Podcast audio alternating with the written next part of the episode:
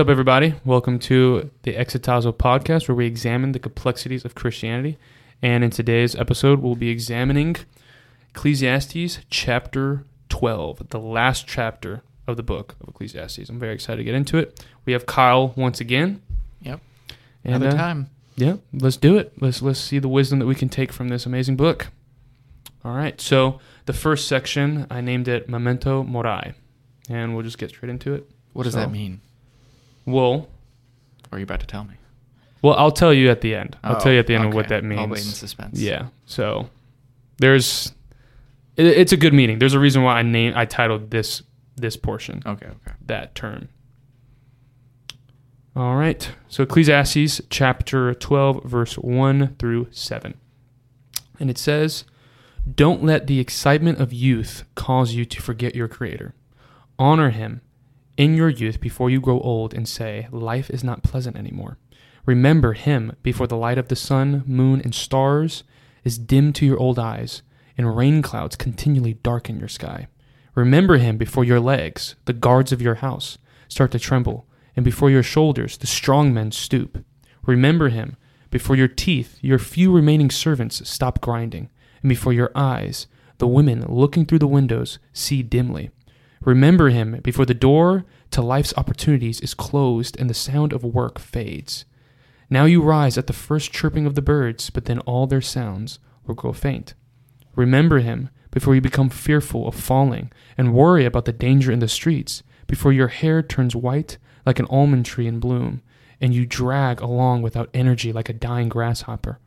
Grasshopper, and the caperberry no longer inspires sexual desire.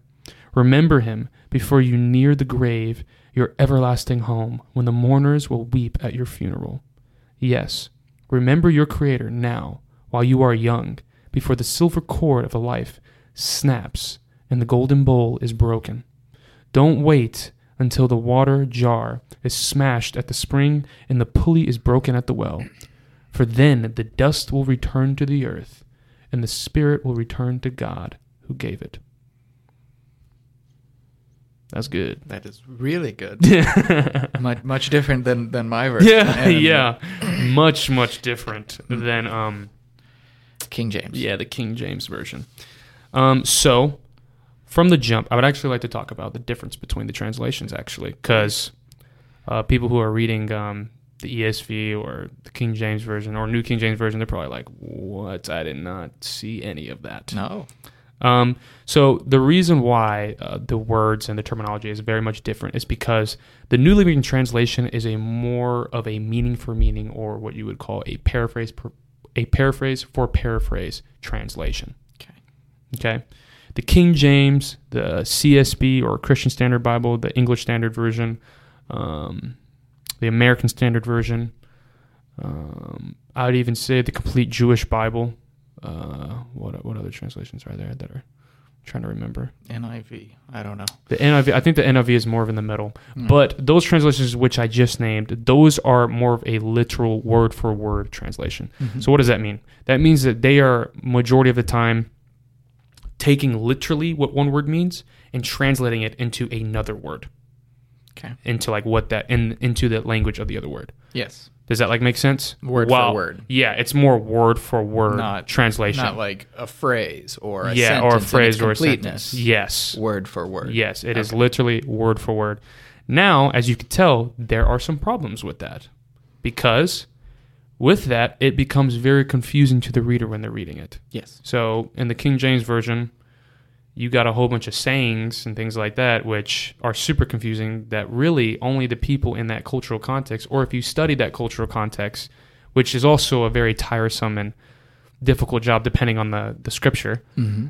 I would honestly argue that this scripture is definitely one of them, where it kind becomes Yeah. very difficult to understand what is he really getting at. Mm-hmm. While with a meaning for meaning or a paraphrase for paraphrase, what these translations do is that they focus more on what is the author saying and how can this properly be communicated to a person today, Mm-hmm. basically. Yeah. So with that, it was basically kind of doing a lot of the hard work for us, taking these sayings or these phrases that were probably typically used a lot back then and communicated it in a way that can be understood to us today. Mm-hmm. Mm-hmm. So that is the reason why, specifically inside this portion of uh, the passage, um, it is so vastly different than the King James, Yeah. or honestly any other uh, uh, literal translation of the Mhm. Bible. Yeah, I like I like the King James in like for its negative and its positive in that effect.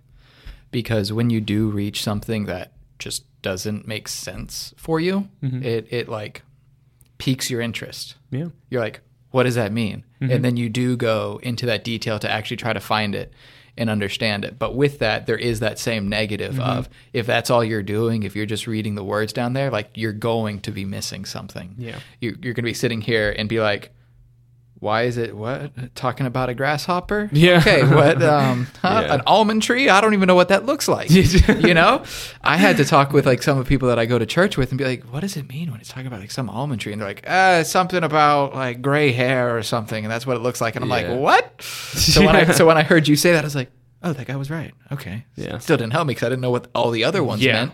yeah. No, because yeah, there's a there's honestly a lot in there, and honestly, um, if you actually compare it uh, verse by verse, actually, there are still some words in there, but because of the remaining words around those certain words, it helps the reader better understand Mm-hmm. specifically what they are referring to.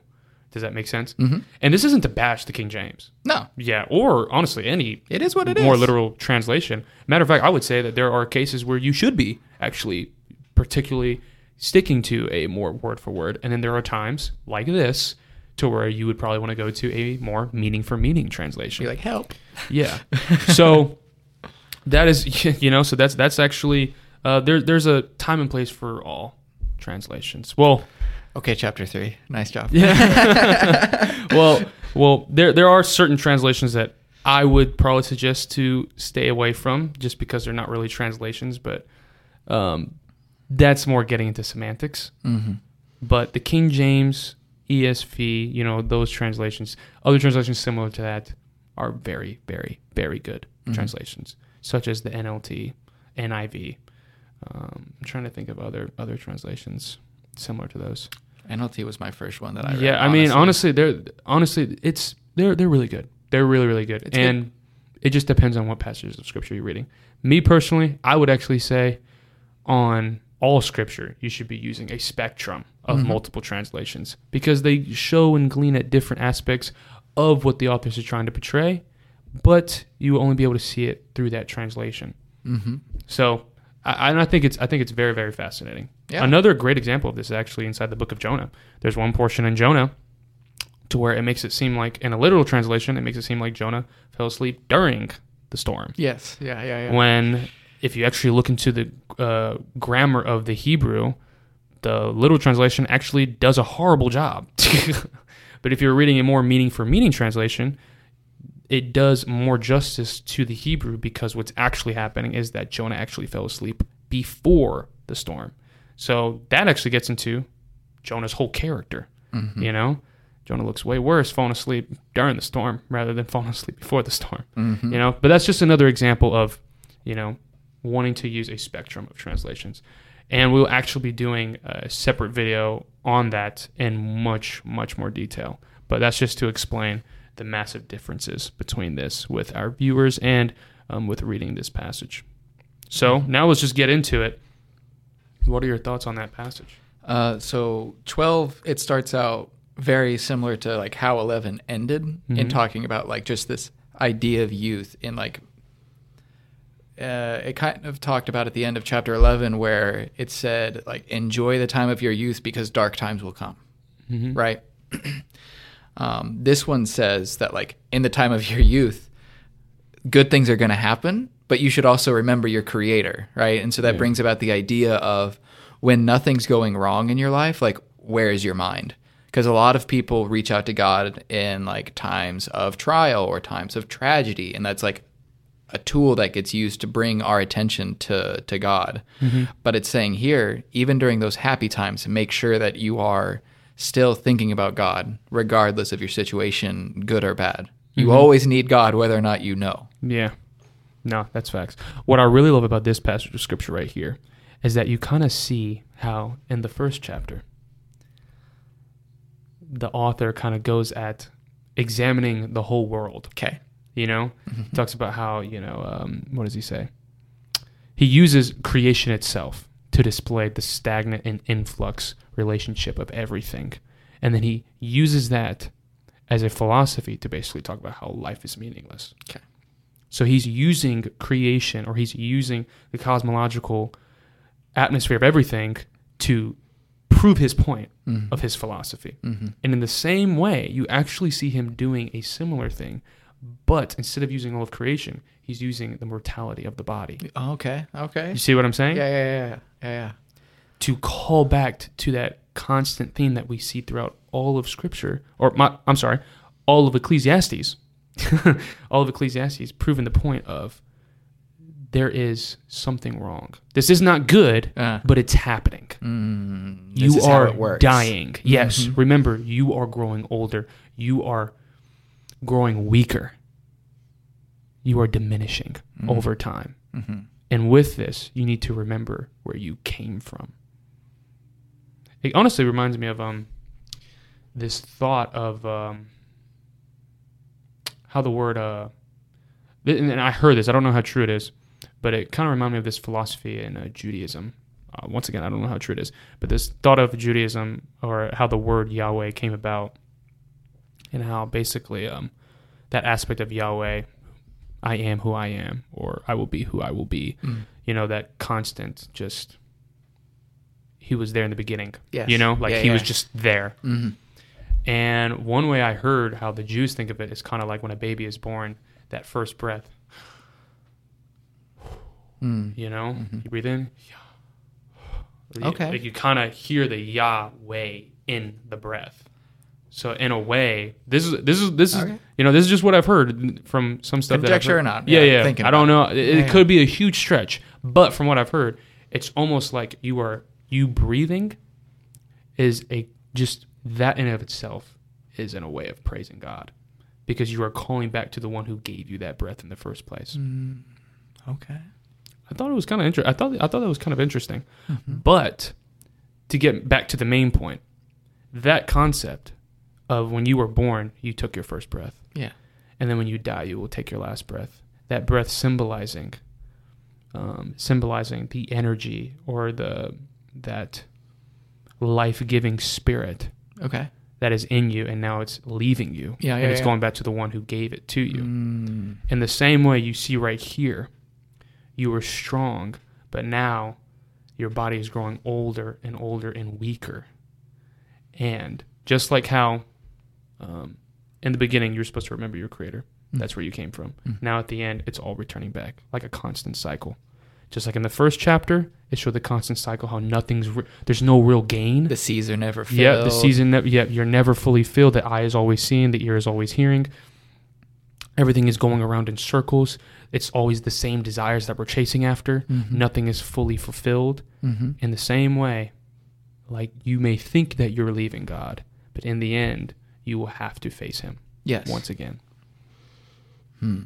That's good. Yeah. I just, I kind of just like really thought about that, and that's dang, that's Yeah. that's powerful. One thing I'm thinking about with with this like Yahweh breathing type concept, right, is that like with that first breath you talked about, how it can be like the in Yah and the out way, right? And then you connected it to the idea of like the first breath in versus the last breath out, Mhm. right? So there's even that first Yah and that last way. Ooh. So there's a bunch of little circles that Yeah. of the Yahwehs of all the breaths of life that you're taking, Mhm. and then there's that you can see the connection between the first Yah and the last way Mhm. is what I'm saying. So it's Wow. kind of that's fascinating. Once again, that's conjecture. yeah. We don't know, but like Um, oh yeah, yeah, cool yeah. We don't. Yeah, we have no. That's that's just a thought. That's just a, you know, something that we found interesting, or I found interesting while looking into it a little bit. Yeah, that's neat. That's very neat. But yeah, I thought it was fascinating. So to get more in detailed on this passage of scripture, um, I think that there's actually a few words that we can look at that is very important, and that is remember. Okay. The word remember in this passage, creator and evil days. Evil days. okay. Okay.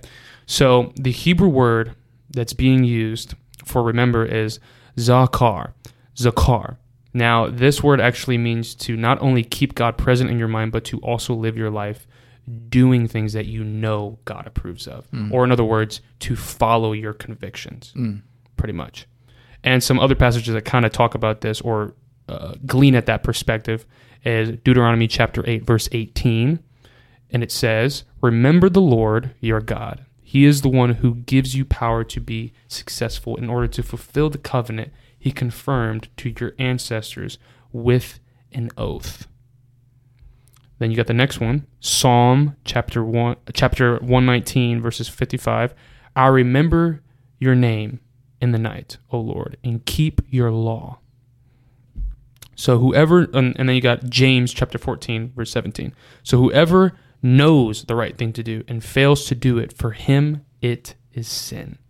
So you kind of see this concept throughout the Old Testament, Deuteronomy, Psalms, and then even more exemplified in the New Testament, which is James. Which, honestly, when you think about it, this happens a lot. This happens a lot in Scripture. You see mm-hmm. like a little theme, you see like a little glean at it, mm-hmm. and then you see it tied even further and further mm. and further, and then you see it fully exemplified in the New Testament.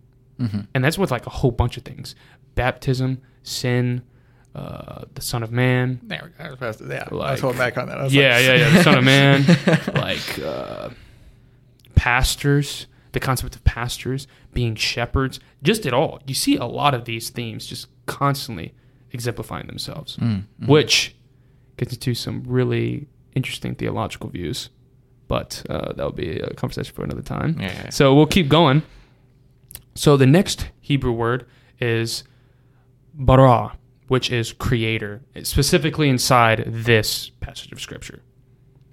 And now what's happening right here is that this word literally means to shape, fashion, and create, with God always being the subject. Mm.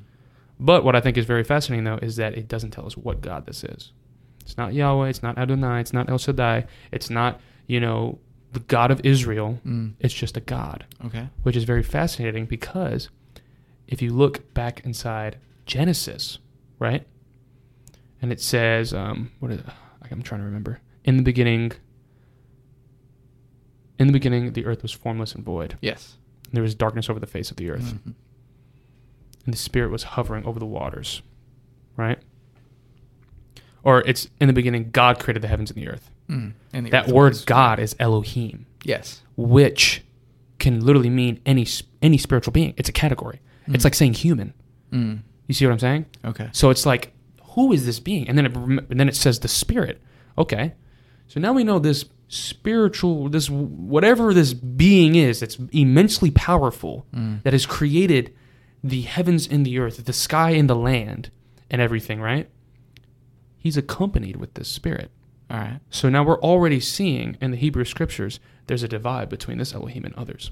Uh huh. But yet you don't see that right here, which is from the perspective or get or uh, the author, the teacher. Some may think is maybe even Solomon.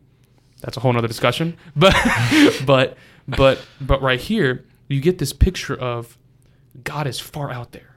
Yeah. He's super far away. He's not really intertwined with, or he is intertwined with his creation, but it's not like a. It's more of an, I would say, an agnostic view of God. Like a like a set it and forget it. Like Yeah. he, he put the world in motion and Yes. he's now standing at a distance type thing. yeah, maybe. a little bit. You get Okay. a little sense of that in Okay. Ecclesiastes, because especially with how dark it is. Oh, absolutely. Things like that. Yeah. Yeah. These are the way things work. Yeah. And so it's just like a like a clock. Hmm Now, some other passages that kind of, like I said, glean to that. I already referenced Genesis, but also in Genesis chapter two, verse seven. Then the Lord God formed the man of the man of dust from the ground and breathed into his nostrils the breath of life, and the man became a living creature. Mm. Once again, it doesn't mention in the Hebrew what this God is. It just keeps saying Elohim, Mm. which is very, very fascinating. And there's a whole theme with this, though, which I call theme of the revelation of God. God revealing himself more and more throughout Scripture. And then you also have in Genesis chapter 3, verse 19, by the sweat of your face you shall eat bread till you return to the ground, for out of the out of it you were taken. For you are dust, and to dust you shall return. Mhm. Which touches back onto that first aspect that we were talking about with how everything is s- Yeah, yeah, the return. Yeah, like this like a cycle, just everything going back to God. Mm. And now we'll get into evil days. Now, evil days is actually not mentioned. If you if you saw, you probably noticed it, but it's not mentioned in my translation. It's actually mentioned in the King James version. Let's go. See, and this is and this is another point. This is a reason why it's good to read both translations because evil days is an important term to notice in this passage of scripture. Now, um, it's actually specifically not only referenced in the King James, but specifically Christian Standard Bible, English Standard Version, and American Standard Version, and I think also maybe even in the New American Standard Version too. Um, but anyways, um, so where is it? So the Hebrew word for evil days is rahiom, um, which in this context, uh, some scholars believe that um, that it's actually referring to the old age of morality. Pretty much, how one needs to remember the beginning of life and the end of life. Basically, and what this is meaning, pretty much, that the end of life is not a good thing. It has a yeah, it has a negative. It has a negative connotation towards it, which I thought was kind of kind of interesting because the New Testament has somewhat of a. So, well, hmm, let me think about it. Uh, would you say the New Testament has a different view on the end of life? Uh, I mean, I feel like it's like uh, I just very quickly think like death where's thy sting, but like that might be. A yeah, that's what, yeah. So that's why I'm like, does it have a negative, negative connotation, or it's like death is like a joke a little bit? It's just that like you think about the idea of of I don't know if we're differentiating death versus versus late life. You know, Mhm.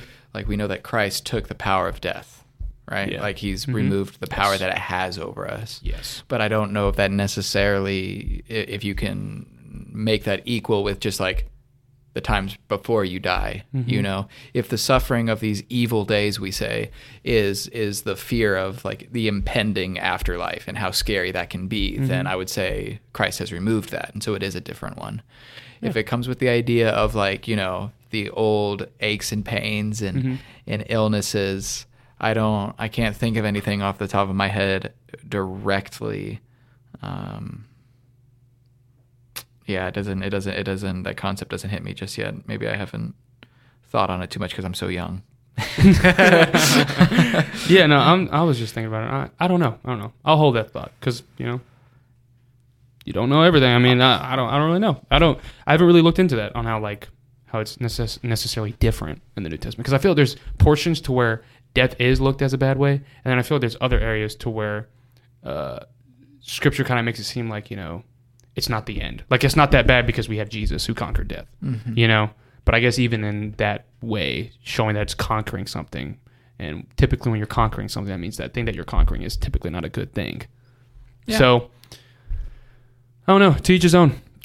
We'll just keep going. yeah keep it as a mental note i'm Yeah. trying to think to go to go back to that um elohim versus the the other word you said of the creator right like do you think that there's this are you saying there is a connection between those names or that there isn't think- a connection between? Those names. So yeah. So names my connection with that is in the same way Elohim is very like blanket.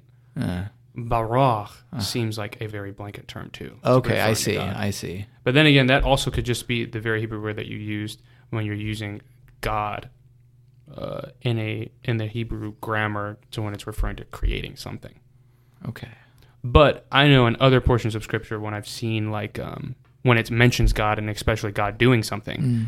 it you know everyone or maybe some people don't know, but typically when you see inside the Bible Lord in lowercase caps, Mm. that's typically Yahweh, or it's referring to like an actual spiritual being, which is the God of Israel. okay So um, the fact that you don't see that, I think, kind of points to that aspect of that this God inside of Ecclesiastes specifically is more of a uh, different perspective, which is very interesting too, though, because this book is in the Bible hmm which is a library of books, and very consistently, uh, they make it well. In the in the beginning portion, you kind of don't know who this God is, correct and then through the story continues, you you learn who this God is, Mm. and then in the New Testament, it's made even clear and it's exemplified on this God is Jesus. yeah You see what I'm saying? yeah So it kind of seems like that portion in Ecclesiastes is going all the way back to the first part. We don't really know who this God is. or this God has clothed himself Oh. in something that's very mysterious. Okay. Does that like make sense? and so that's that's the use of the genericness of the term is what you're saying. Yeah, it's this that's- cloud of something that Yeah. covers it. Okay. Mhm. There's there, there's this Or this smoky vapor that's that's contributing back to that same theme of like it's very hard to understand so much so that you know it's unpredictable you know it's Mm. like there's a impersonal Mhm. aspect to it does that make sense Yet it still has an effect. Is like the idea, right? So Mhm. if so if we think about the other things we've talked about, it's the idea that we don't we don't need to fully understand something to rely on it even is what I would say. we don't need to fully understand something to know that it's there Exactly. Exactly. Yeah. Like the wind. like the wind like the way a baby is born yep yeah i think yeah i think that's a perfect way of putting it Okay. Yeah. Yeah. I was just trying to get a little bit more. That's really good then. Yeah. Yeah. I like that. so um verses 2 through 7 now to get into it Mm. Um, is on the mortality of thyself Mm-hmm. which is, as everyone can kind of put, especially reading from this translation, it's very clear it's talking about the mortality of the body, the body growing old, you know, disease coming in, muscles getting weak, bones getting weak, brain power not being as strong, just the whole nine. Yep. Yeah. Um, and I actually have some commentary on it. Would you like to read it? Uh, you got it. You take it. You take All right. All right. So uh, I got one from Thomas Constable, PhD. He says, Here we see the teacher paint the picture of how when someone begins to grow old, is like seeing the sun and sky darken, with the rain and storm slowly seeping in. It could also be it can also be noted that the Jews believed that any decline in a person's essential energy as a sign that death was beginning to set in. Mm. I think that was a pretty good quote. I think that, I think that sheds a huge light.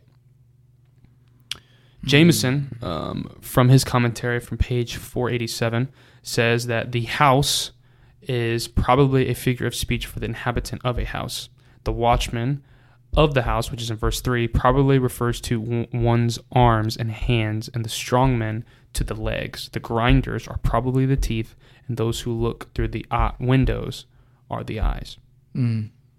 So, once again, this is perfect example to use. This Uh, is- yeah. With, paraphrase for paraphrase translation. With, with you bringing so much light on it, it's kind of fascinating. it makes me. more sense too. It makes way more sense, and like getting this idea of all these different people, like Yeah. being portions of the body, like it makes me think about like the church as a body of Mm. many members. So you see all these different members that each have their own little job. So like with that translation, I get called much more to that type of That's really good. it. Yeah, I really like that connection. Mhm. Ex- expound more on that. Just the idea that like every member has its purpose. So like in the church, we've all been given like spiritual gifts or we have a proclivity to do something and that can bring benefit not only to ourselves but others. And the others is way more important because the church has a mission that it should be accomplishing Mhm. and everybody has their responsibility in it. Yeah. But say that like I'm the eyes and so like I'm good at seeing, you know, like and that's just a specific thing that I do well.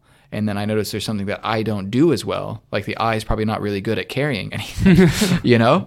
And like we think that's funny, but like the idea of expecting somebody somebody to do something that's not like their member's function is quite funny. But as humans, we have that disconnect where it's like, you know, I'm an engineer, so like I like to, you know, think about a bunch of different things, but like I'm, you know, probably not that good at poetry or anything like that. So if somebody says, "Hey, I really need you to write me a poem," you know, Mm. I'd be like, Yeah, don't really know what I can do right there. but it, but in the church, it's like it's like the same way. no, that's a really good perspective. Yeah. And so it's it's it's funny how quickly we can think about it when it's in the metaphor versus in reality. Oh, I was just I just asked him to do this little thing.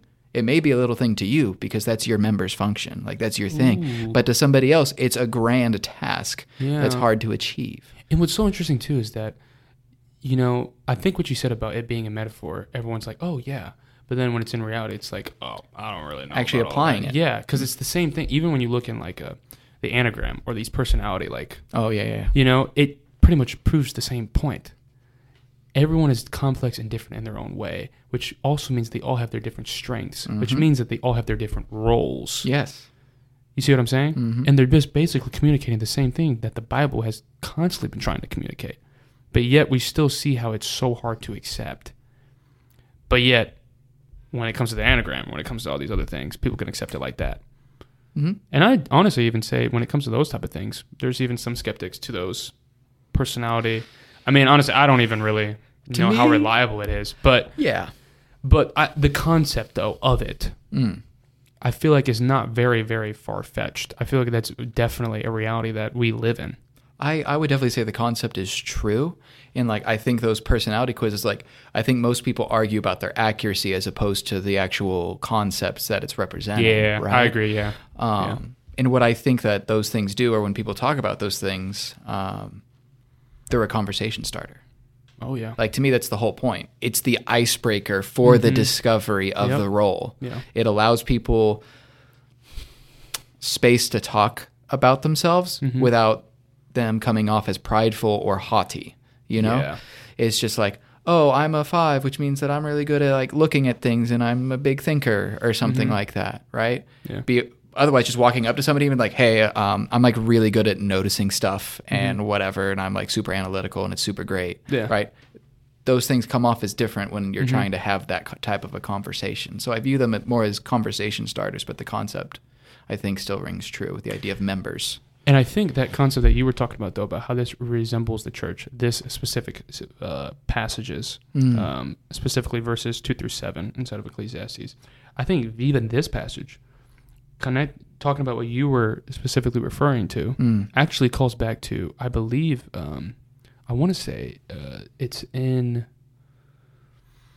I want to say the passage is in Leviticus, where it's talking about um, how the Levites is the priestly tribe, but Okay. even within that priestly tribe, there was three sections or Mm. three categories of priests: Okay. ones that built it, ones that carried it, and ones that actually went into the holies of holies. All right.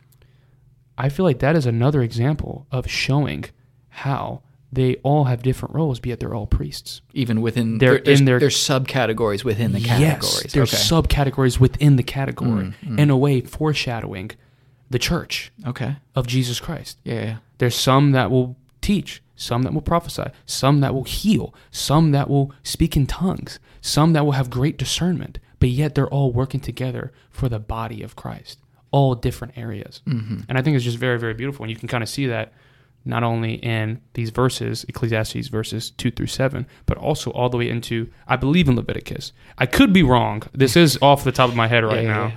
but we'll have it in the, it'll pop up on the screen somewhere. But Yeah. the verse, the correct verse will be there. well, yeah, and I think the idea is that like the other verse is like be be of one mind as a church, right? Mhm. A lot of people may take that and think, "Oh, we all need to look alike, sound alike, be Mhm. alike." But like Yeah. that's not the point cuz if you when you marry it with this verse, you're like, "Oh, the mission is all the same, but we all have different pieces inside of that mission." A hundred percent. I mean, when you think about a business and stuff like that, you have different categories within that business. Mhm. You know what I mean? I mean, just just with this podcast, like I'm the one who started with the vision, but when it Mhm. comes to putting together all this stuff and the videotaping, the audio, the graphics, none of that is me. The con the content, everything else is, but yet I couldn't have this if it wasn't with, without that Correct. aspect either. Mhm. In the same way with the body of Christ, it's all glorifying Jesus, but it's all doing its own ways of working towards that. Mhm. And it, it- I think that also kind of gets into um, the different denominations and like the different cultures of Christianity, also. Okay. You know, I feel like the church, especially, um, I mean, it's probably been like this for so long, Okay. but for me, it feels like that we get so caught up on secondary issues. Oh yeah, hundred percent. You know, like should women be, you know, head pastors or do tongues really are really yeah. happening? You know, should you have instruments in worship? It's like, dude, like if you want to talk about that stuff, yeah, definitely talk about it. But don't go on to say someone's not a Christian because they may disagree with you on it. Mm-hmm. I mean, let's be let's be real right now. Like the only thing that really matters is that you believe that Jesus Christ is not only the Son of God, but that He is God Himself and that He died and rose again. Mm-hmm. That's really it. That is like That's the- really the and that you receive and Yeah. that you receive that gift. You don't earn it, you received it. Mm. That's it. Then from there, you read the Bible. Now, obviously, I think that there is definitely a way you should be reading the Bible. I definitely think there is a should way. Not to say that any way is wrong. In my personal opinion, there's a wise way about going about it, so you can minimize the least amount of problems with the least dangerous interpretations of it. Mm. But for the most part, if you're following Christ and you have authority in your life, it's going to go well. Your relationship is going to grow. That the Holy Spirit is going to come and change your heart and change your mind. Going back to, I actually believe it's in uh, Hebrews, the renewing of your mind is going to happen. Might be in Hebrews. Might be in Romans- Hebrews? Ro- Romans twelve two. Oh, there you go. Yeah, no, there, Maybe Romans twelve two. there you go. Maybe Being Romans daily, 12 too. Constantly renewing your mind, have it not be conformed to this world. That one kind of paraphrase. Yeah, no, I think yeah, no, I think that that, contributes to it Yeah. too. Like you will be changed. Mm. It's going to happen. But that might look different for someone else. Absolutely. Yeah. You know what I mean? You shouldn't expect it, and that's what I'm saying. That that would be the misapplication of the one mind is that there's this one path that we that we follow, right? Who we are following is Christ. We're all Yes. coming from our own starting points. yeah. And Christ is the one who started us on that journey. And he will And finish it. He will finish it. There we go. Yeah. Exactly. Like yeah. And you shouldn't expect like it, the expectation shouldn't be that it's the same. Like that and that's just such a powerful idea, right? That allows you to be able to interact with more people Mm-hmm. and like because life experience can inform like what scripture you see and like the pieces of truth you can find in it you can learn so much more by interacting with people who are different than you Mm-hmm. they have they have the keys to the scriptures that you may never understand Oh yeah. and Oh that's my why it's good to have like a multitude of counselors if you have if you have all of the same counselor you might as well What do have you one really learn? you might as well one What's the counselor why are you point? Yeah. talking to everybody Yeah. right wasting Yeah. time um, and so I just think that's super powerful with taking it, you know, as all the members members have a function, and this one is kind of going into their deterioration, unfortunately. Yeah. but it's still a powerful Yeah, it is. idea. It is. because like Ecclesiastes, wow, it's connected to other portions of the Bible, even though it's such a dreary book for most Yeah. people. Yeah. And what's so fascinating too is that you kind of see these connections, but you see how Ecclesiastes kind of flips them. Mm-hmm. It kind of gives you a different perspective of it. Yeah, yeah, which I think is the purpose of it. The purpose of that book being right there into the wisdom literature is that there is a wisdom that we can take, which is why God has placed it in this religious collection of books. Mm. So we'll just keep going. Um, right here, actually. So some people might be wondering about that um, sexual portion. The Caperberry, I think it's called, or what is it? yeah. I'm trying to see which one was that. Oh, mine just says, "And desire shall fail." Yeah. So there you go. So Like, I have, yeah. So some people are like, "Whoa, sexual does it?" I heard that. I heard that, and I what is like- this getting talked about right now? So um, uh, I have uh, this um, this quote from the Journal of the Evangelical Theological Society. And it says, it is also noted that this portion could be a poor translation that the Septuagint, which, um, if you guys don't know what the Septuagint is, uh, if you guys don't know what the Septuagint is, uh, it is the Greek translation of the Hebrew manuscripts of the Old Testament. yes, the seventy. Yeah. Yep. Um, so it's a poor translation of the Septuagint when it was introduced. The text should read, and desires fails, which gives the same meaning, namely, all desires die down. Mhm. Man's dark house, rather than eternal home, is a reference to the grave, Sheol, Yep. which we kind of talked about. And for reasons why the dark house is the preferable translation of the Hebrew um, word or the Hebrew uh, word Bet Alom. Um, if you guys want more information on that, check out um, Ronald F. Youngblood. Youngblood's work on that specifically he has some good work on that. But also, uh, the teacher's dark house, which we saw inside verse 5, is a tribute to. Oh, no. Uh, my bad. I misread that, actually. Trying to see. Uh, Windows be darkened, verse Yes, yes. Windows be darkened, verse three. So, what that sexual desire and that stuff, what that's really getting at, some scholars pretty much believe that that portion isn't necessarily referring to sexual desire, but it's referring to just the overall desire of human beings. When you get older, you, when you typically are getting close to that that time when you're probably about to die, Your ambitions, your ambitions, your are- ambitions are, no longer really what there. future is there, right? What can you strive for if you don't have Yeah. time in which to work them, right? That's true. If anything, I feel like around that time you actually want to spend more time with your family. Family, Yeah. Sim- I mean, I think a lot of Ecclesiastes of what we talked about before is like just indulging in the simple pleasures of Yeah. life, right? Yeah. But it's even saying, I mean, if I'm just thinking about this right now, like, you know, waking up in the morning and like listening to nature. But even here, you're you're you're seeing how it's saying that like Your it's hearing hard, will even go it's away. hard yeah. to hear the birds, right? So even the simple pleasures, it's hard to indulge in them. So your Mhm. desires are few. You're having trouble indulging in the simple, you know, in the simple things of life. Yeah. And what's so crazy too is that like I hear this so much too. When people are close to death, they always say, "I wish I did more. I wish I, I wish I would have spent more time with my family. I It's wish I would've done usually- this. I wish I would have done that." And it's like you wish, but now you definitely can't go do it. Mm-hmm. You know what I mean? So this this passage of scripture is definitely speaking to a very, very uh, in depth portion of society and humanity. Yeah, this is fascinating. I thought about it and like so in my translation when it's just, you know, the metaphor Mm-hmm. isn't shown as a metaphor really. It's Yeah. just talking about all these dark things. I was more thinking of it as like the end times, Oh, which I think still holds. Okay. Right? yeah. No, go go ahead. Like Talk it- about that. Yeah. Like it's saying that it's just saying like the strong like the men will the strong men will bow themselves. okay. Everybody will bow at the end, All right. right? Okay. Even the strong ones. Everything will be dark, right? Like just this really dark time mourners are in the streets. The almond tree, I don't know, but you know what no, I'm I saying? can, I can, I can kind of see what you're saying. But it's just Yeah. like everything's crashing yeah, down everything's crashing down. for the new kingdom to come. Yeah, basically. no. Well, that kind of goes back to uh, Matthew, I believe. Uh, I want to say like chapter. Is it chapter five? Chapter five, chapter twenty six. I'm sorry, I meant Give me- chapter twenty five, chapter twenty six, somewhere around there, where Jesus is referring to the end times. He's referring to the day of, you know, when the, I think it's the desolation of the statue or something like that. Maybe.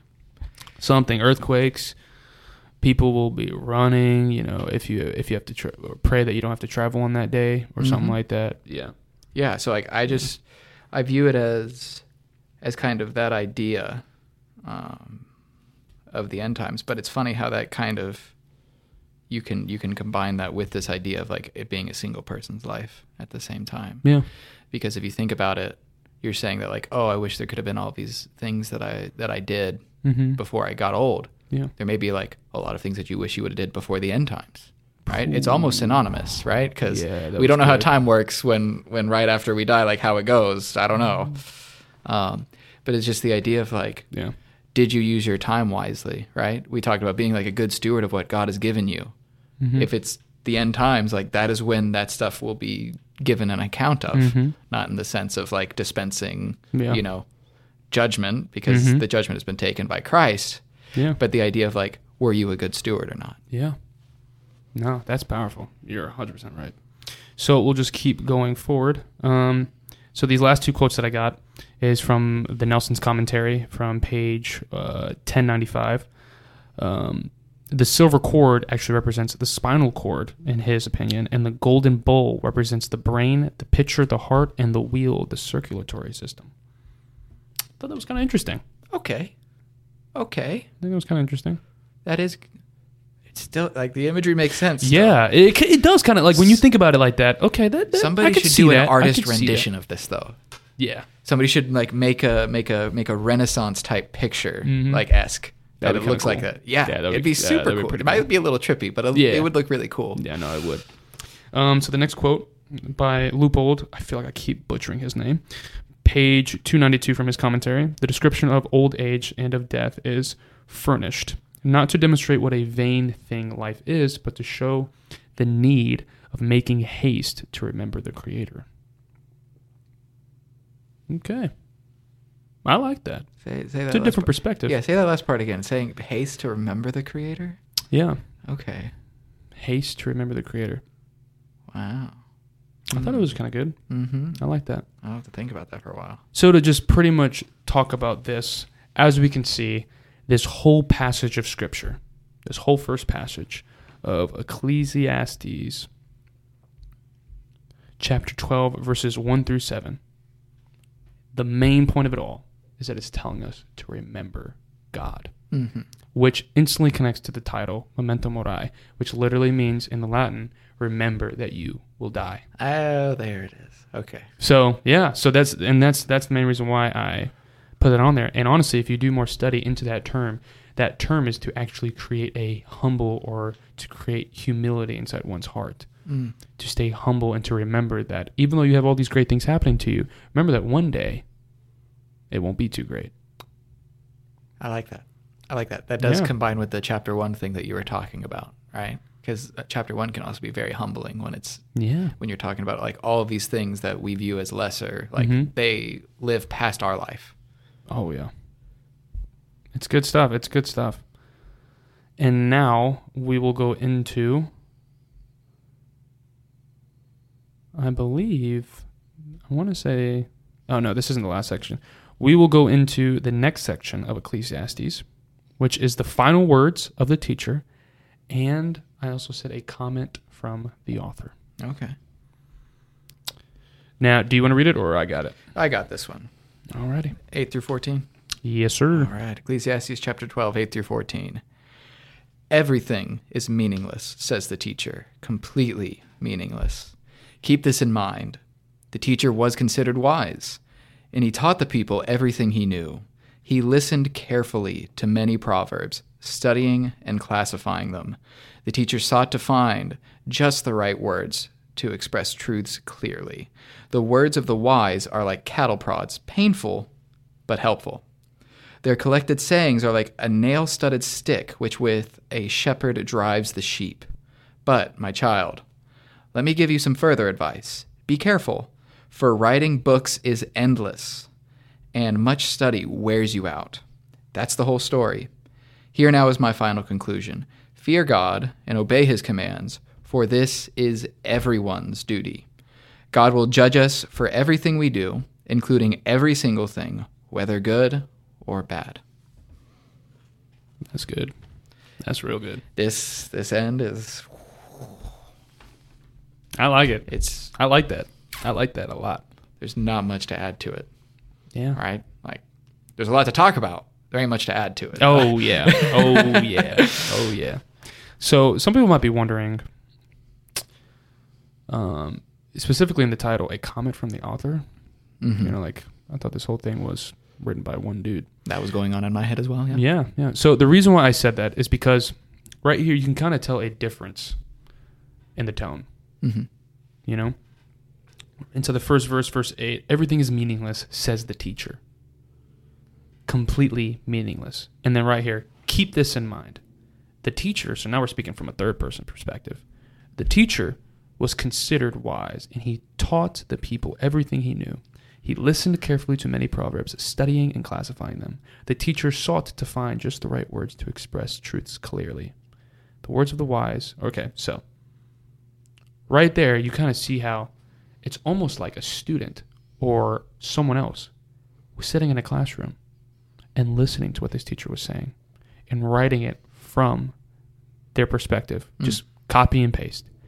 And then at the very end, it's almost like now the student is speaking, or not the student, but this other person is speaking, Okay. almost like trying to lighten the load of what has just been given to you. hmm Because Sounds almost like a TA. I mean, uh, yeah, I guess you could say it like that. I mean, I think it's kind of cool because you you see like a shift because it's almost like the author or the teacher or whoever did this is like this is some dark stuff and this is some really hard stuff to accept. Let me just lighten the load for you a little bit and tell you this isn't the end.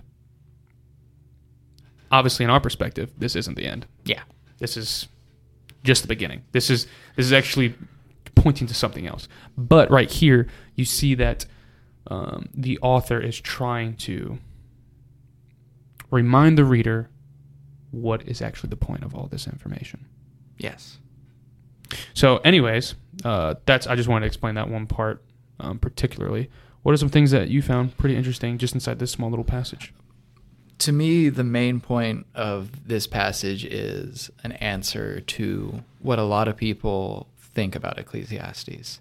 So, what I've heard from a lot of people is that oh, Ecclesiastes is just such a negative book. It's so dark, right? There's not a lot of mention of like this, uh, like a like a coming deliverance or anything, and so people view it as like very negative. It just says that you know nothing in life matters, and even this section starts out with that. no, right? yeah, it does. Yeah.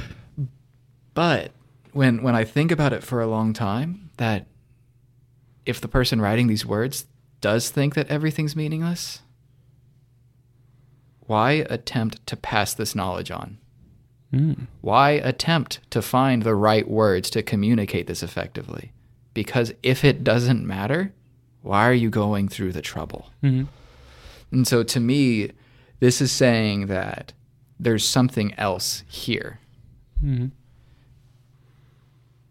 And so it, it begs you to ask, well, why is he choosing to use these words effectively? And I think it's because it's pointing somewhere. That's how I personally view it. Yeah. Whether that's right or wrong or not, like, yeah. I, de- uh, I would definitely say that I definitely think it's pointing to somewhere too. Yeah. But to expound more specifically on this passage right here, I actually would like to talk about its interconnections with other passages of Scripture, Mhm. spe- specifically Proverbs. Okay. So, what I'm talking about is when it refers to the words of the wise. Mm-hmm. Now, what's pretty cool about this is that the phrase "the words of the wise" is only mentioned four times in the Old Testament. Only mentioned four times, and the only other place that mentions this is Proverbs, in that exact order. Proverbs, which is in the prologue of the book, and it also ends in chapter 22, or not chapter. Uh, I'm sorry, it also mentions it in chapter 22. Okay. Yeah, yeah. Yeah, sorry about that. I know Proverbs ends way farther down the line. I think it's like 30 something. Yeah, I think it's like 31. I'm pretty sure it's 31. Anyways, so you can actually see Ecclesiastes making this bridge to Proverbs Mm-hmm. in the end of the book of Ecclesiastes. Okay. Yeah, yeah. Does that make sense? And you see that right here, Proverbs chapter 1 verse verses 5 through 6. Let the let the wise listen to these proverbs and become even wiser. Let those with understanding receive guidance by exploring the meaning in these proverbs and parables, the words of the wise and their riddles. That's good. I always this is something that I just found very very interesting. okay. The words of the wise and their riddles. Mm-hmm. What does that mean? What do they mean by that riddles? Riddles. I've always inter- I've always been interested in that because it's like riddles. What is a riddle? It's like uh it's it's a hard question to answer. It's it's tricky. yeah, it's like It- it's a, it's a very tricky, twisted question. I would That's like say- suppo- I, I feel like it's supposed to have a simple answer, but then it's an answer that you would never expect. it has a twist. yeah, Is what I would say. Is it's a com- it's like a statement that's common, but then Mhm. it has a twist in it. yeah. right? So like some of them are like this occurs in this word two times, and then and only happens in this word once, Yeah. and like that's actually the key to it, right? Because Mhm. it's like looking at letters. Usually is what it's saying, Mm-hmm. but the phrase is saying something different, Yeah. right? So it's kind of like a twist on it. Mm. Yet at the same time, like when I think about the idea of riddles or wise people talking in riddles, it's trying to communicate something that you cannot communicate simply. Yeah. it's trying to capture something or to categorize something that cannot be categorized as far as we know. I view it almost in the same way like is as jesus speaking in parables. There's like so much great truth that are that is expressed in those parables and like that is the most efficient way to communicate them is in the parable. And so Mhm. like wise people they like see this concept but it like it can't crystallize and they can't say it straight it's like it's almost that like through the discovery of solving the riddle Mm-hmm. that's how the true knowledge is obtained Ooh, I like that. That's good. hmm That's real good. So we'll just keep going forward in this study or this close study of Ecclesiastes, verses 8 through 14. Another interesting thing, too, uh, some scholars believe that the collected sayings, when uh, Ecclesiastes references collected sayings, it could be most likely referring to Proverbs, Job, and maybe even the Apocrypha. Yeah. And if you guys don't know what the Apocrypha is, um, that is actually, I believe, in the Catholic version of their Bible. and um, apocrypha. Uh, yeah, apocrypha literally means uh, to hide away or hidden books, and uh, these are what you would call, I believe, deuterocanonical books or Second Temple writings. So a lot of these, a lot of these writings in the apocrypha uh, happened during the Second Temple, or roughly during a time period, or uh, I want to say right before Jesus came onto the scene. Mm. That's what I want to say. We might do a fact check though, just to make sure. um, but specifically, what books this author could be referring to maybe is um, the wisdom literature of Jesus of Sirach and the wisdom literature of Solomon, or the wisdom of Solomon inside the apocrypha, specifically in the apocrypha, because Okay. we know Solomon wrote pieces of Proverbs, and some uh, scholars even believe that he wrote uh, Ecclesiastes as well. Mhm.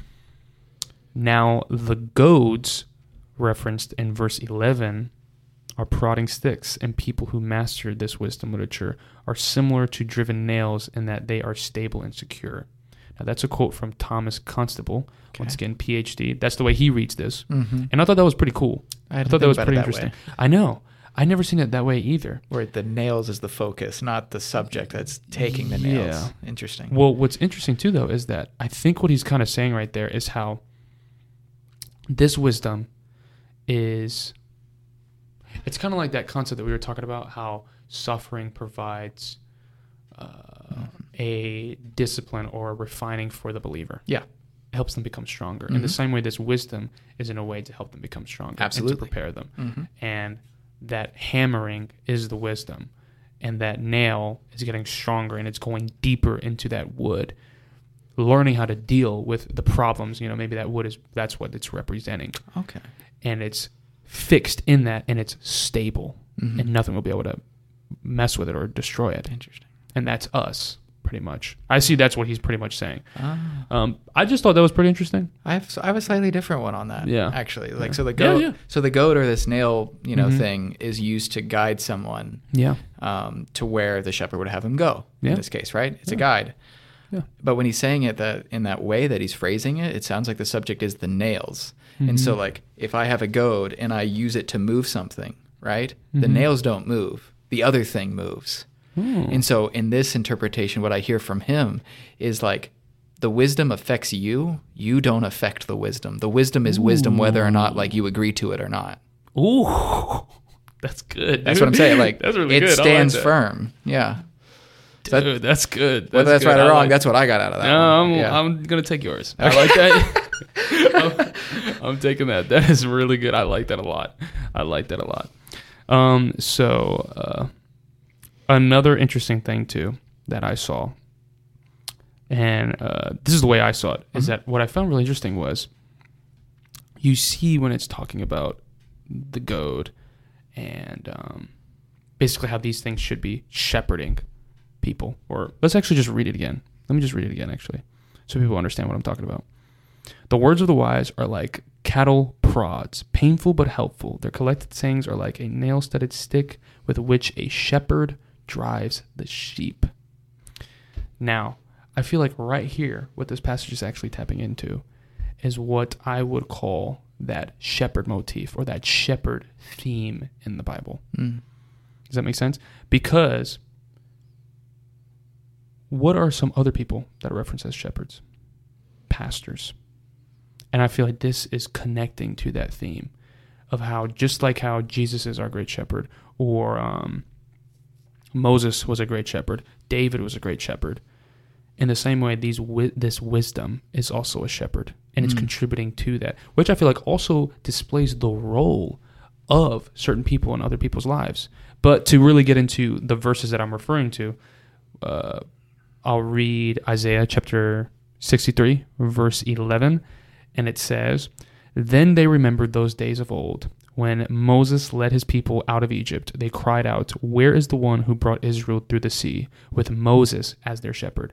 Where is the one who sent his Holy Spirit to be among his people? Then you have in Psalm 78, it says, He chose his servant David, calling him from the sheep pens. He took David from tending the ewes and lambs and made him the shepherd of Jacob's descendants, God's own people, Israel. He cared for them with a true heart and led them with skillful hands.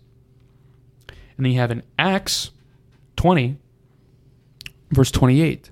So guard yourselves and God's people, feed and shepherd God's flock, his church, purchased with his own blood, over which the Holy Spirit has appointed you as leaders. So he's referring to pastors, Mm. things like that. Then you have in 1 Peter chapter 5 verse 2, verse 2, care for the flock that God has entrusted to you. Watch over it willingly, not grudgingly, not for what you will get out of it, but because you are eager to serve God. So you see this theme tracking through scripture, tracking through scripture. And what it's all pointing to is ultimately Jesus. Hmm. Just like how the church, creation, passages in the Old Testament, this wisdom literature, the church, the leaders, the pastors, is all pointing to the ultimate leader, the ultimate wisdom, Mm. the ultimate guide, which is Jesus Christ. And you see that in John chapter 10, verse 11 I am the good shepherd. The good shepherd sacrifices his life for the sheep. And then you see it again Isaiah 40, 11. He will feed, and this is a prophecy, by the way, of talking about the Messiah. He will feed his flock like a shepherd. he will carry the lambs in his arms, holding them close to his heart. Mm. I mean, come on, dude. Uh, There's so many. Pa- I'm not even gonna get into that, but there's so many passages that reference Jesus as doing that through through the help of the Holy Spirit Yeah. with him and believers. He will gently lead the mother sheep with their young. And then you have also in Psalm 23 verses 1 through 3, the Lord is my shepherd. Now you see even God, you know, God the Father being symbolized as this great shepherd. The Lord is my shepherd. I have all that I need. He lets me rest in green meadows. He leads me beside peaceful streams. He renews my strength. He guides me along right paths, mm. bringing honor to his name. And so, what I'm seeing with this is this basically just contributing to that role. Its purpose, you know, especially with people who have like maybe gone through church hurt and things like that. And one way I kind of put it is this to kind of like help guard against that. Mhm. This is my view, personally, and I could be wrong, but this is this is my personal view. Let it fly.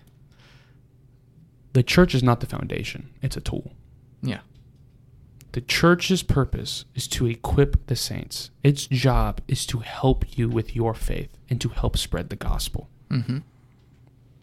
Now, you have a part to play in that, Absolutely. but it should not you it should not be to the point where your your relationship with Christ is suffering. Mm-mm. You see what I'm saying? Mm-hmm. Because so many people they like when they get into the church, they're serving, they're doing all these things, which They're is excited. great. They're yeah, excited. they're excited. They're ready to go. They're ready to go.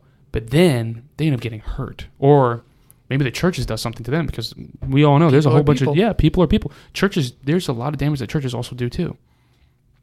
But that shouldn't be tainting the actual person that you should be serving. Mm. That's the thing. Mm. I mean, how are you going to get mad at the the way I kind of see it is how how should I say this? It's like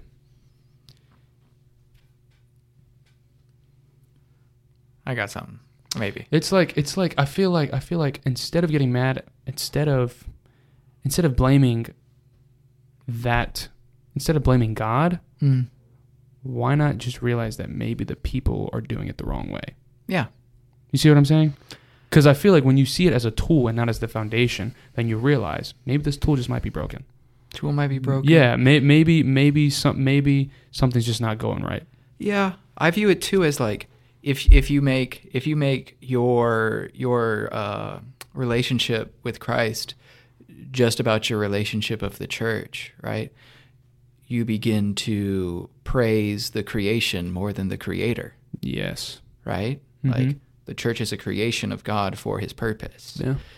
And so you should sit there. You're worshiping God, not worshiping the, The church. church. And I mean that as far as, you know, not just the building in the firm of the church. I'm saying the people that are in the church, Mm-hmm. Yes. the authorities that are in the Mhm. church. You can give them some level of honor that is due to them. Oh, yeah. Right? Because if there's somebody who's doing a really good job feeding the people of God, like That's good. Yeah.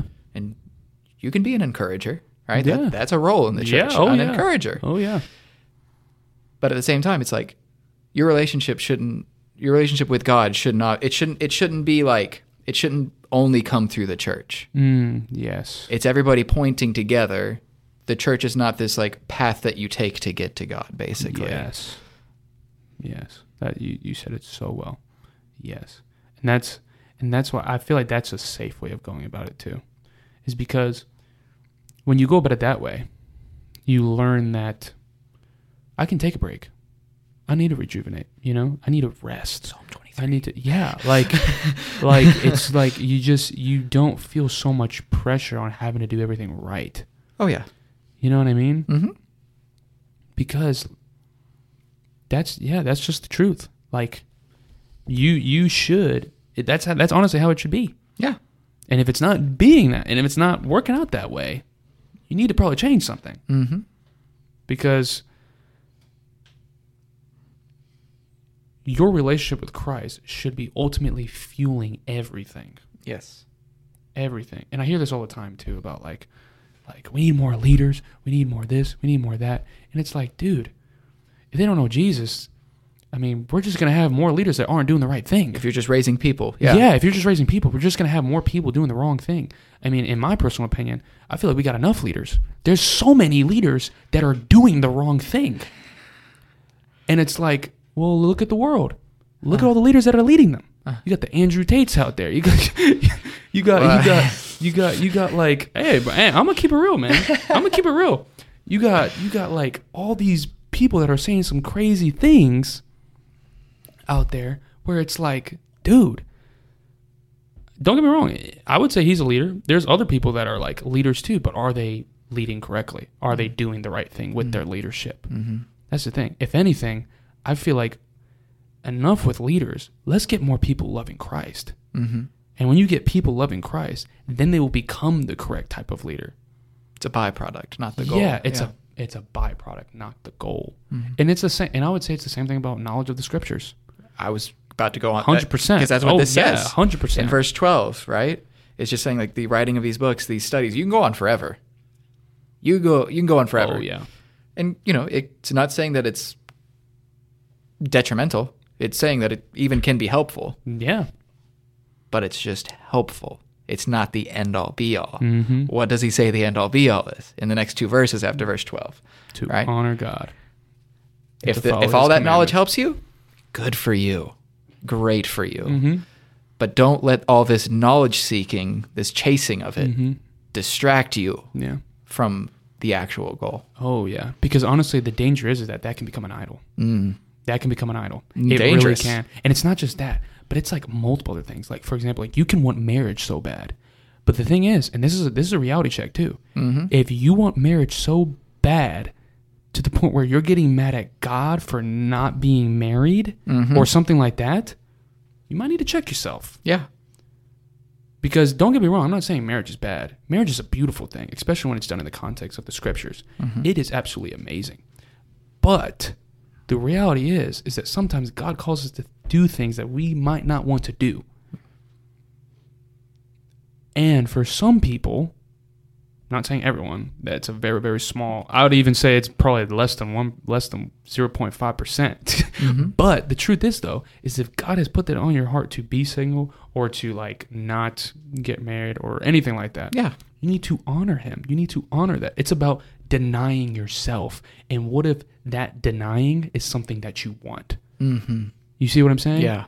Marriage should not be on that on that totem pole. It should be God. Yes. Same thing with video games. Same thing with sports. Same thing with whatever it is. It could be working out, literally anything. Mm-hmm. God should be at the top of that. Absolutely. Not you, not your goals, not your this or that. No, it needs to be Him. Mm. Because if it's not Him, it's just another sin that's clouding, clouding the mishaps in your life, Mm. clouding all of the all of the jacked up things that you end up falling into.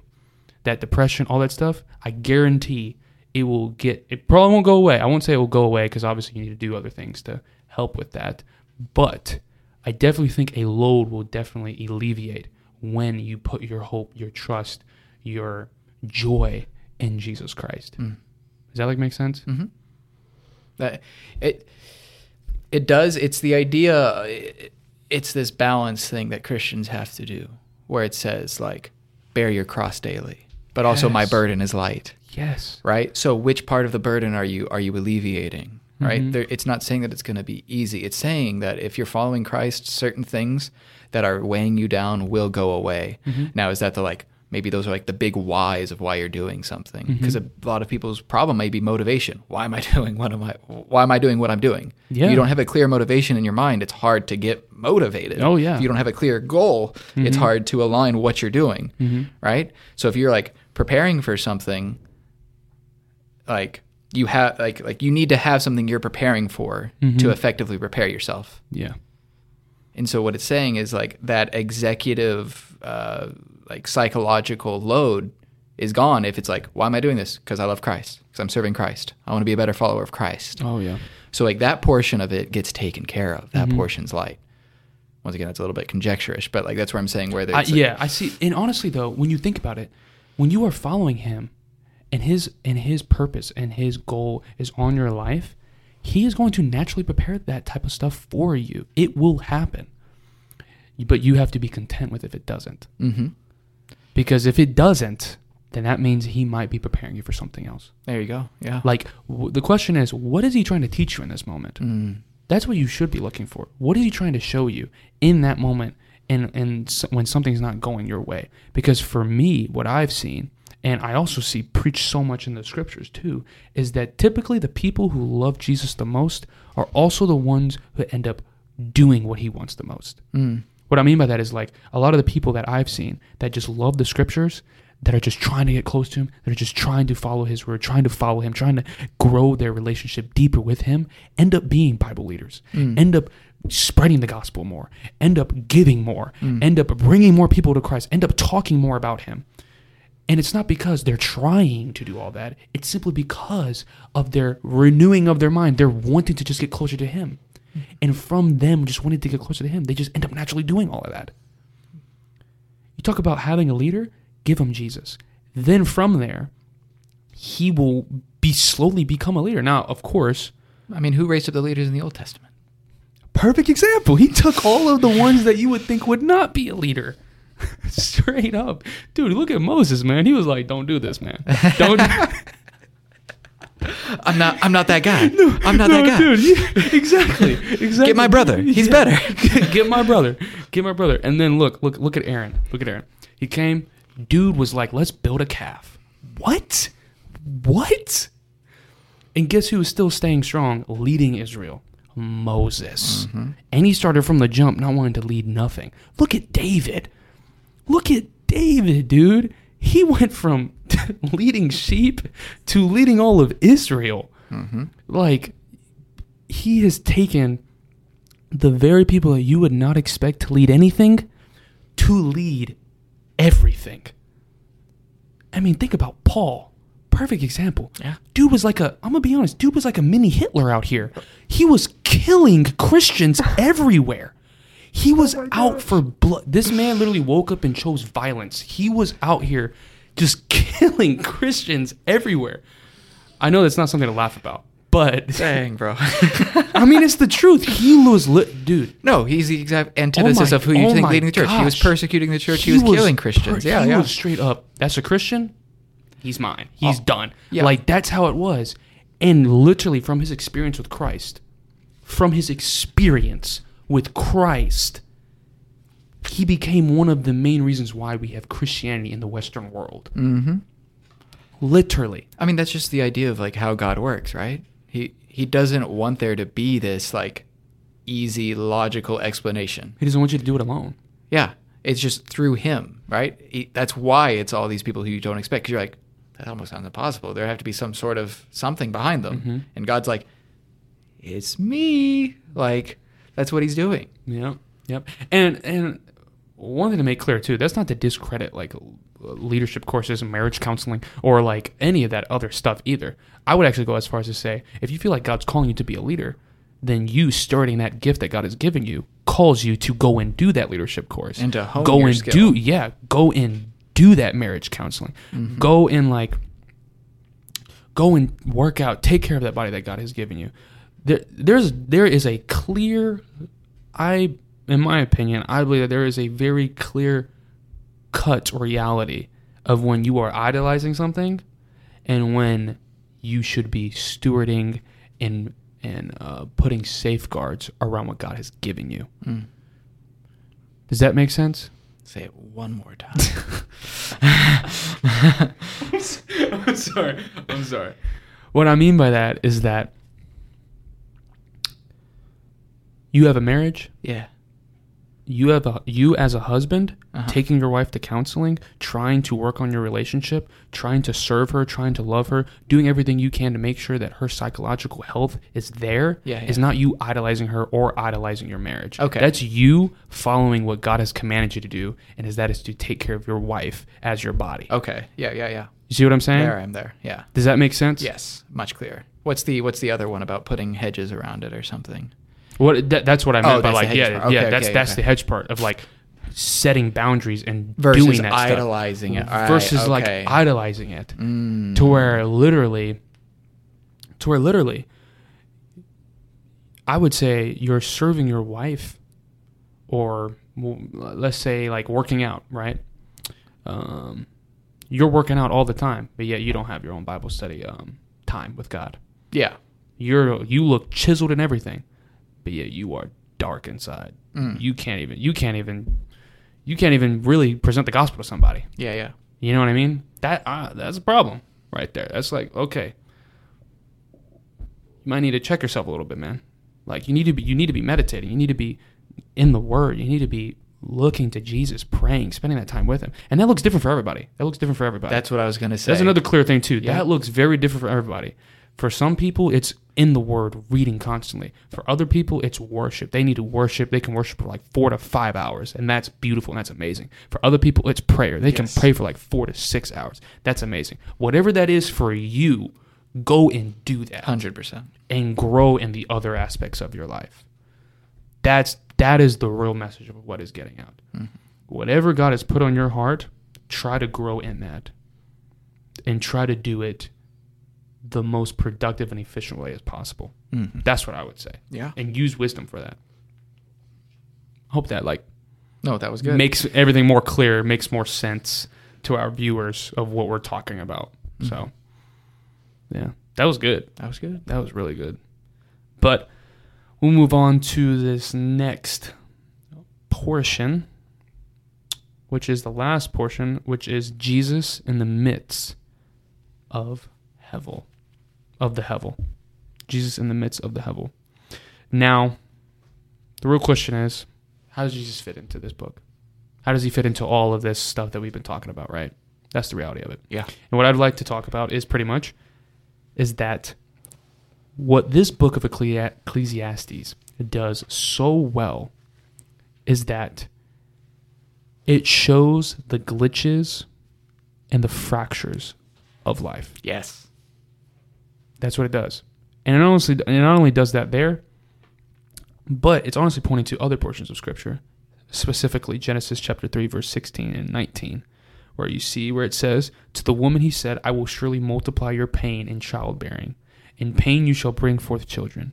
Your desire shall be contrary to your husband, but he shall rule over you." And to Adam he said, because you have listened to the voice of your wife and have eaten of the tree of which I have which I commanded you, you shall not eat it. You shall not eat of it. Cursed is the ground because of you. In pain you shall eat of it all the days of your life. Thorns and thistles it shall bring forth for you, and you shall eat the plants of the field. By the sweat of your face you shall eat bread, till you return to the ground, for out of it you were taken, for you are dust, and to dust you shall return. Now, right there, I personally believe, right there, that you can see how sin has entered into the world. And that's what Ecclesiastes honestly is what's kind of speaking of. Mhm. How sin has made life hevel. Yes. It has fractured the relationship between men and women. It has fractured, I would take it as far as even, uh, I want to say, even as far as creation itself earthquakes, tornadoes, tsunamis, all that stuff, global warming, all these things has, in my opinion, is there things that cause suffering and stuff like that is there because it is the ripple effects of sin itself. Mm. Now, other people might have different interpretations of it. That's my view of it. And that right there is what Ecclesiastes, in my opinion, is kind of speaking of the fracture, the mishaps, the glitches in the system of life, the things that just don't seem right and that don't seem like they should be there, but yet they are there and they are the reality. Mm. I hear so many people say the fundamental reality of life is pain. Yeah. And to me, that's a problem. Correct. Yeah. That's a huge problem. Is this the way it was meant to be? Exactly. That's what it makes you think. Is this what it's actually meant to be? And we have passages right here. For example, Ephesians chapter 5, verses uh, 28b through 33 talks about how the relationship can be fixed. And then we even have in Revelations chapter 21 and in Revelation chapter 22 talks about how the whole earth is going to be renewed and how there's going to be a new heaven and a new earth. And then we also have in 1 Samuel chapter 8 verse 4 through 9 it even shows how the governmental systems even point to something Mm-hmm. Mm-hmm. and how specifically in that verse how pretty much even Saul or David's position wasn't even supposed to be there just like Moses was Yeah. you know it was really supposed to be God Mhm. but because of us constantly rejecting him that sin which goes back to the root of the problem is what keeps getting in the way and tainting things that's specifically what First Samuel is actually really getting at. First Samuel chapter eight, verses four through nine. But then you also have in Romans chapter thirteen, verse one, where it speaks of f- how you how us Christians can fix the governmental system. Hmm. And what it's really what I'm really trying to get at is that the real way of fixing it is through Jesus. What all of Ecclesiastes is getting at is that Jesus is here to move away all the smoke. There's come there's going to come a day where he's going to come back and all the mishaps, all the misfortunes, all the glitches and fractures and problems and suffering that people are experiencing, one day Jesus is going to wipe all that away. Mm. This mist, this smoky substance that we're in that we call life, Yeah. that the author calls hevel, is going to be gone. Mm. Everything's going to be clear. Nothing's going to be like a smoky mirror looking Yeah. back at us. What what is your thoughts on that? How Jesus fits into it? No, this is this is it. So like you're looking at Ecclesiastes and he's he's looking at this world and how it works and he's like trying to figure it out or how to make things right, I think. Like he he goes Mhm. into all these different positions of life like you can hear him talking about okay, there's all these seasons of life and this is how life works throughout time. And then in chapter 6, if I remember correctly, he's like talking about like different ways of, you know, uh, human success, where it's like wealth, honor, children, longevity, all of these things, and how they all pass away, and all of these, uh, yeah, yeah, and, and riches in particular, like riches that you almost think would be a good thing on their face, when there's too much of them, Mm-hmm. they're to your hurt, right? And so it's like I see I see this person searching through all these different things in life to try to figure out how to make it work Mm-hmm. because he had everything is is what this is, right? Built great things, had some sort of, you know, just a very lavish lifestyle, and that Mhm. he figured out that that wasn't it. And going through all these different ways to perceive life, he finds that it's meaningless, right? Yeah. And so if you think about this person as a super wise person who pondered things for a very long time and he couldn't find a solution, to me, I almost think like the solution wasn't there yet. The solution wasn't provided yet. Mm. And so I view all these different ways of looking at life as providing an outline or or a silhouette. And that silhouette is Christ. Mm-hmm. Ergo, you can try to figure it out on your own and you're going to have all these issues and it's going to be that smoky. You're not going to be able to understand it. Mm-hmm. Or you can just take God at his word and trust Jesus. Mm-hmm. And like all of it clears away. It makes it way easier.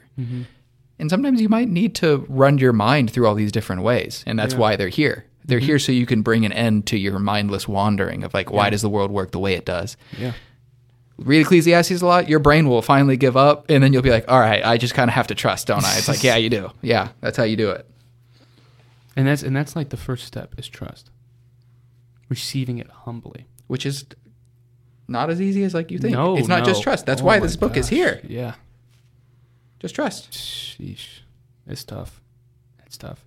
But that and and that's that's the great thing though I think about this book that what it does is that it I feel like it also calls specifically us Christians to take this time on this earth very valuable. Mm-hmm.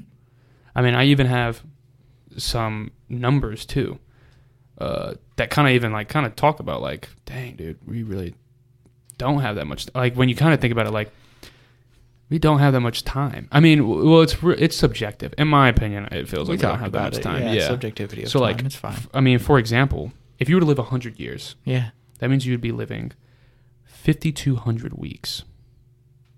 Yes. 5200 weeks by the f- the first set of weeks when you're a kid that's 600 weeks already up then when you're a teenager that's 400 weeks up when you hit 20 years that's over a thousand weeks already gone Mm. Just think just think about that. That's crazy. Like a thousand weeks are already gone out of that 5200 Mm-hmm. and then on top of that 2000 of your weeks are going to be gone when you start working. And then when you, when you retire which is typically around 65 you want let's just say 65 that means you would have used up 3400 weeks out of your 5200 weeks. And then after that let's say that's your time to like spend and have a good time right? You're over 65 at You're that old. point. You're old. Well some people might be like oh you're not old. Depends who you ask. yeah. D- depends on who you ask. My personal opinion i think you're old. It's old. that's all. I mean i i feel like i'm already getting old but i'm not old You're i'm not fine. old yeah i'm not old i'm just, I'm just messing People are gonna jump on. you yeah, I know, I know, I know. I can see the comments already. What Yeah. is this guy talking about? No, I'm not old. I'm just messing. I'm just messing. I'm gonna get there one day though, and it's a reality that I'm gonna have to just take. Mhm. But when you hit 65 though, already 3,400 of your weeks are already gone, Mm. dude. And the average lifespan, at least in America, is 79. Which is too bad. That's gotten better. Yeah. Yeah, no, it, that's that's great. That's great. But think about it. You're pretty much living as much time as you did when you were a kid, Mm-hmm. but now in your old age. Yeah. And then you have to take an account of the diseases and then the weaker form that you have in that in that period of time. So it's like you may think that you're about to have a good time. Your back about to start hurting. The silver cord, as some would call it. Yeah, man, your knees about to start hurting. You know, Strong man, You yeah. sleeping? That's gonna be rough. What, what, what I was about, well, I was about to tell you is like, you know, what you're not including with that, or maybe you wrote it down somewhere else, is like you're sleeping for a portion of that time. Oh, You're just talking about the weeks. Yeah, I'm just talking You're about sleeping. you doing stuff. You're in eating. the weeks. Yeah, You're doing all the maintenance that you need to do for yourself to Mhm. just maintain your life. So the actual time that you do have to do the ecclesiastical, you know, live live joyfully, um, to to rejoice in the good of your works, right? It's even more limited. and that's the thing too. I'm saying if you live to 100, Yeah. the average is 79. Most men live around 74, 75. Maybe slightly older than that. Maybe let's say 76, 70. I know women live longer than that. Yeah. They live up to like I want to say like 85 around there. At least that's what I would say like some statistics say. Somewhere around that range. Cuz once again, of course, like statistics are also around an estimation and stuff. But think about that. 65 is I guess when you really start living life. If that's how you're living. No, yeah. if you if that's how you're living, like where you know you're gonna get to do whatever you want to do, you're gonna get to you know be whatever you want to be. Like, oh yeah, I get to retire. I'm gonna go travel. I'm gonna go do all this. You can go do that, but it's gonna be a struggle if you kind of think about it. Like your body's gonna be hurting. Your your sleeping is gonna even like be in like when you wake up. Like for example, sometimes I you know sometimes after a really hard day of working out and I wake up and I'm like super sore. Sometimes I wonder, man, this is probably this just a taste. yeah. This is probably just a taste of how like Or like when people you're feel sick. when they wake up. Yeah. That's a great example. Or When, when you're you're sick, and is you this how wake it is up, to be old? oh, broke you on that. Sorry.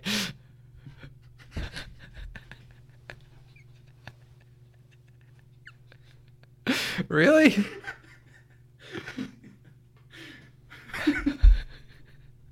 I'm sorry.